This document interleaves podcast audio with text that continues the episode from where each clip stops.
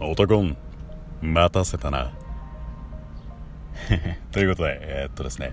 大塚明夫さん、えー、メタルギアソリッドのスネークのモノマネから入りました、えー、アンチャンラジオ30 30じゃない43回目かなでございます。はい。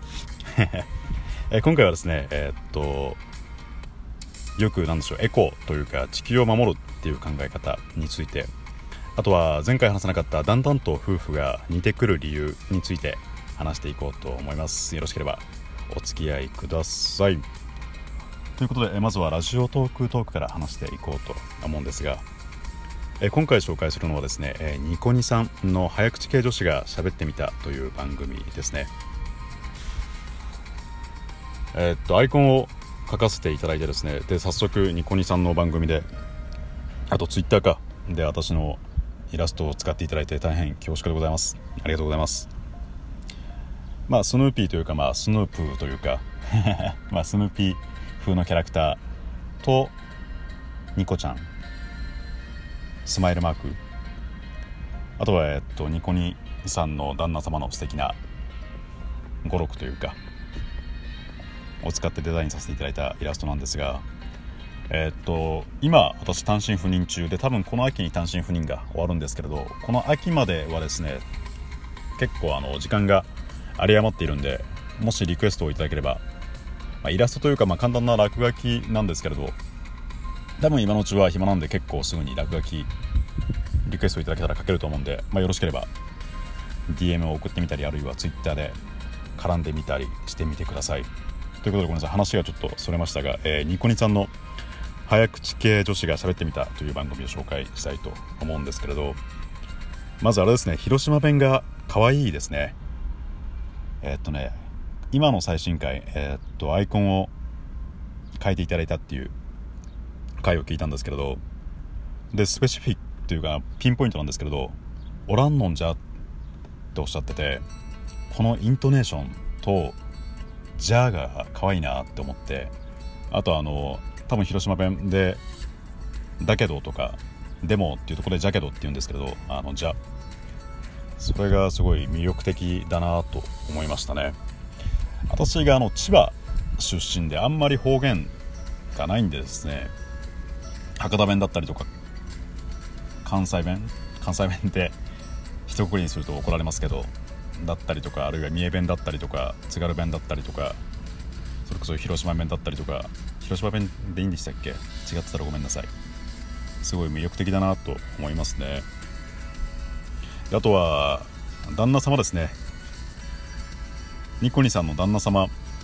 えー、っと旦那氏のくだらん語録っていう回を聞いたんですけれど、まあ、結局すごい旦那様が好きなんだなと思って。結局のろけだなと思ってすごい楽しく拝聴しました。でニコニさんがまあ一見というかまあサバサバ系に聞こえるんですけれど実はすごい女性らしい方なんだろうなとまあ勝手に想像しながら番組を拝聴させていただいてます。今後も番組楽しみにしていますというか皆様も皆様もぜひ今回の番組のところにリンクを貼っておくんでですね聞いてみてください。ということで今回紹介させていただいたのは、えー、ニコニさんの早口系女子が喋ってみたという番組ですね。で、えー、続いて本編に入っていこうと思うんですが、えー、先日ハイキングに行ってきましてですね。で私結構ハイキングが好きでですね。であのハイキングの時の自然のこっちを向いてない感じというかほったらかしな感じというかすごいあの人間がちっぽけに感じるところがすごい好きでですね。なんか大きい広大な景色を見るともうなんか私なんかいなくても全然大丈夫なんだろうなというかなんだろう。自然の全然こっちを構ってない感じ。がすごい好きですね。なんかすごい大きい世界というか何でしょう。うまく説明できないですけれど。なんかすごい自分がちっぽけに感じるところ。で自然が全然こっちを構ってない感じが好きですね。ハイキングとか。であのよくエコとかあの地球を守るっていう考え方があるじゃないですか。でこれまあやってること自体はまあ正しいことというかまあ私も例えばエコバッグというかあとは割り箸あんまり使わないようにしてみたりとかはしてるんですけれどあとマイボトルか。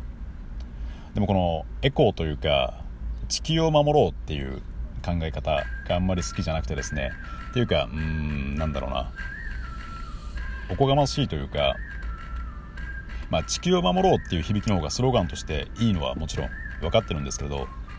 地球って別にね人間が何しても大丈夫っていうとまた語弊がありますけれど、まあ、人間が好き勝手やってたら、まあ、そのうち人間は人間というか人類は勝手に滅ぶんでですね多分人類が好き勝手やってても地球はまああと10億年とか20億年とか大丈夫だと思うんですよね。大きな話ですけれど。だから地球を守ろうじゃなくて地球に生きている人類を守るために違う人類が生きて人類が生きれるような地球の環境を守ろうというか まあこんなのスローガンにしたらややこしいんでもちろん地球を守ろうでいいんですけれど。要はおこがましいっていう考え方ですよね。で地球と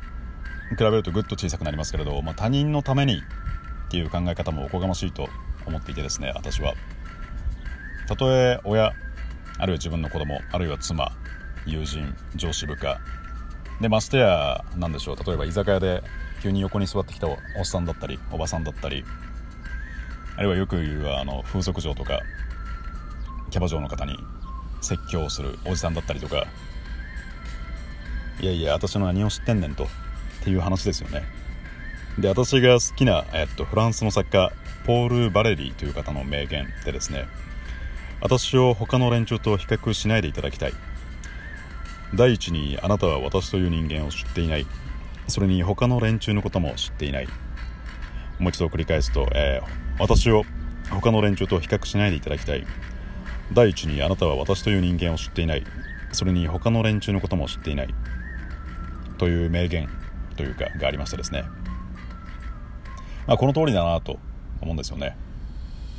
あの脳みそがつながっているわけじゃないんでですね、まあ、他人の考えを100%するのは無理ですし。だからなんだろうなマウンティングしようマウンティングするために何？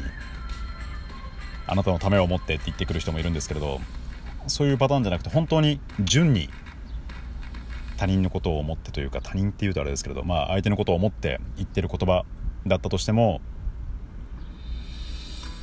まあ相手相手の受け取り方次第というかやっぱり相手の人生は相手のものなんでですね、まあ、ある意味冷たい考え方だと思うんですけれどなんだろうな。うん。なそんな感じです。よくわかんないですけど。でえっとそんなえー、っと他人と暮らす結婚生活なんですがまあこんな話をしつつでも結婚生活まあ別に結婚してなくても同じパートナーと一緒にいるのはすごい尊いなと考えていてですね。で前回、えー、っと38回目かな？で話したあの現実の見方について。で例えばあの現実は写真のようなものであると。で写真を撮るには風景あとはカメラが必要なんですけれど、まあ、どんないい風景でもカメラが悪ければまあ、悪い写真になってしまうわけですね。で逆に風景が大したことなくてもカメラが良ければ、まあ、いい素敵な写真になると。でこれを現実に当てはめると実際に起こっていること出来事が風景ですね。で自分の感受性というか受け取り方がカメラ、まあ、だから要はポジティブにいきましょうというか自分の捉え方次第みたいな話なんですけれどあの夫婦生活に絡めていくとですね夫婦生活を送っていくとだんだんカメラが似てくるというか風景というか写真を撮るには風景とカメラが必要。で風景が実際に起きていることカメラが自分の捉え方なんですけれどこの捉え方カメラが夫婦パートナーはだんだん似てくるなと思っていてですね、まあ、カメラというか現実の捉え方というか公約数というか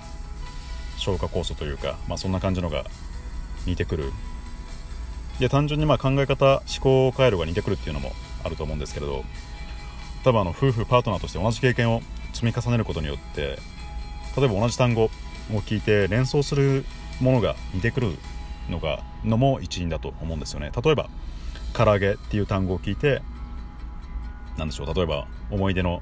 居酒屋の唐揚げを思い出したりあるいは揚げ物を失敗して危うく火事になった夜を思い出したりとかあるいは温泉っていう単語を聞いて2人の何でしょうね思い出の洞爺湖の温泉を思い出したりとかあるいは息子が初めて歩いたあの旅館を思い出したりとか多分この、まあ、今唐揚げとか温泉ですけれどこういういろんな単語を聞いてふと頭の中に連想するものがだんだん似てくると思うんですよね。なぜかというと同じ同じ経験をしているから。でこの1個前で話していた、まあ、他人は他人というか他人の考えなんか他人の考えなんて